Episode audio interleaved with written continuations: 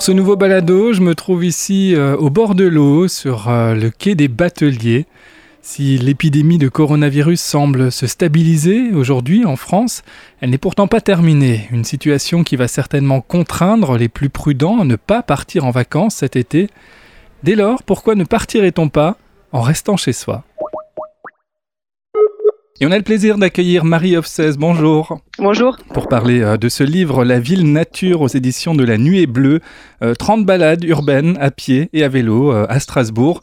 Finalement, ce livre sort vraiment au bon moment avec cette crise du Covid, doublée de, la crise économique qui va certainement contraindre beaucoup de gens à ne pas partir en vacances et finalement à, redécouvrir notre ville quoi, de, Strasbourg. oui, tout à fait. En fait, la, la, publication de ce livre était prévue pour le mois d'avril et elle a été repoussée et tombée pile au moment du déconfinement et en fait, c'était effectivement euh, tout à fait à propos puisque euh, l'idée, c'est de pouvoir découvrir la nature en bas de chez soi, euh, de pouvoir profiter en fait des aménités de Strasbourg, qui est une ville exceptionnelle sur ce sur ce plan-là. Puisque on parle beaucoup de nature, notamment dans cette campagne électorale qui, qui n'en finit pas. Et la nature, bah, elle est déjà présente dans notre ville un petit peu partout, et on le sait, on le sait pas toujours. Finalement, c'est une manière de, partir en vacances chez soi, quoi. Euh, oui, tout à fait. Alors, euh, plus que partir en vacances, moi, je dirais au quotidien, euh, améliorer sa qualité de vie en, en, découvrant que euh, bah, peut-être que juste derrière chez soi, euh, il y a un chemin qui peut nous emmener sur une heure, deux heures, trois heures, parfois quatre heures de balade presque en continu dans la nature. et bon, bien sûr, on, on, on, connaît souvent ces chemins, ces petits, ces petits sentiers, pas très loin de chez soi, et encore ça dépend. mais par contre, on ne sait pas forcément qu'il y en a partout dans Strasbourg et dans tous les quartiers, même les plus même les plus denses, même les plus minéraux en fait. Et puis on se rend compte surtout de la diversité des, paysages à, quelques minutes de, chez soi. Alors là, pour le coup, c'est des balades à pied ou à vélo, mais effectivement, il y a des, nouveaux mondes qui s'offrent à nous. Bah, c'est ça. En fait, souvent, on a l'impression qu'il faut partir dans les Vosges, prendre la voiture ou le TER euh, pour s'immerger dans la nature, et en fait, pas du tout.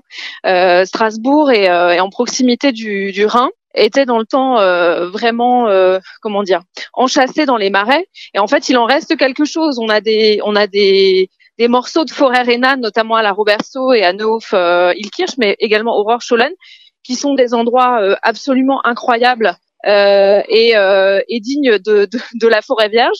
Et puis on a euh, différents paysages, effectivement, des, des, des, forêts un peu plus classiques, mais aussi des champs. en fait, ces balades, elles sont dans toute l'Eurométropole. Donc bien sûr, il y a beaucoup de choses à Strasbourg et souvent les balades strasbourgeoises sont les plus diversifiées, je dirais, en termes de paysages. Mais quand on quitte Strasbourg et qu'on découvre à Plopsheim le plan d'eau, qu'on va sur les collines d'Oberhausbergen, qu'on va à Blesheim ou même à Schiltigheim, on a d'autres euh, types de paysages. Et puis c'est des, balades euh, à, faire en famille parce que le niveau de difficulté est quand même euh, relativement faible. Alors ça dépend des balades en fait. On a des balades qui sont très faciles, notamment des balades en centre-ville. mais on a aussi bah, des balades qui font plusieurs heures à vélo, notamment une, la dernière du livre qui fait 37 km, donc qui est très très longue. Euh, mais euh, mais tout est plat. En fait, c'est le gros avantage à Strasbourg, contrairement à, à la montagne, euh, aux Vosges, si vous allez dans les Vosges de temps en temps ou en forêt noire, c'est qu'à Strasbourg, bah, c'est complètement plat. Donc, euh, bah, on peut on peut on peut aviser en fait en fonction de sa forme, en fonction des gens qui viennent.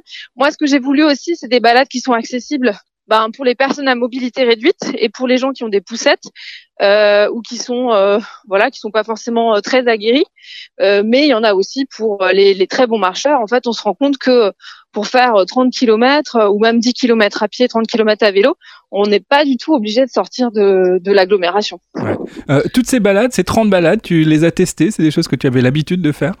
Alors en fait, c'est un projet qui remonte à, à, loin puisque je fais ces balades depuis 2016. En tout cas, je les cartographie depuis 2016. Donc euh, euh, oui, je les connais extrêmement bien. Je connais le, moindre, la moindre variation.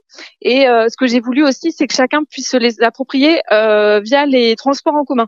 C'est-à-dire qu'on peut faire, bien souvent, on peut faire des petits morceaux euh, et les découvrir progressivement parce que comme on est en ville, on a toujours un bus, on a toujours un tram euh, qui permet de couper la balade, donc il y a des indications pour les mi-parcours. Euh, si vous avez envie de faire ben trois quarts d'heure euh, juste dans votre quartier, c'est possible. Et puis euh, par contre, si vous avez envie de partir sur un périple plus long, c'est aussi possible.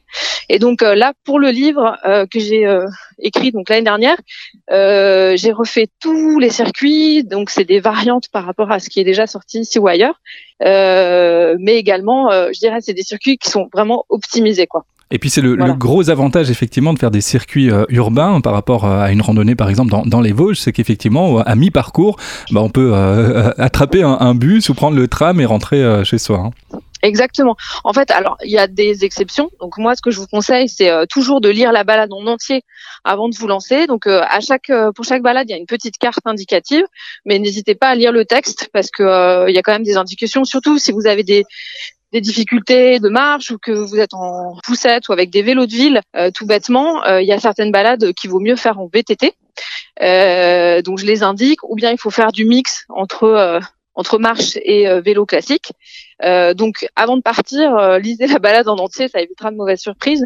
Elles sont très courtes, euh, donc c'est quelques pages à chaque fois, et les descriptions sont, sont assez précises, justement pour pouvoir aussi se passer du smartphone, c'est-à-dire que c'est bien sûr plus facile quand on a son GPS, son, son Google Maps, mais c'est tout à fait possible de faire sans c'est-à-dire de, de, partir qu'avec le livre. Et puis les textes, effectivement, sont importants parce qu'ils nous indiquent un petit peu le, parcours à suivre de, de, ces balades, mais il y a également de, de, nombreuses anecdotes, des petits encarts comme ça, avec des anecdotes qui nous permettent de redécouvrir finalement notre ville, même si on la connaît déjà très bien.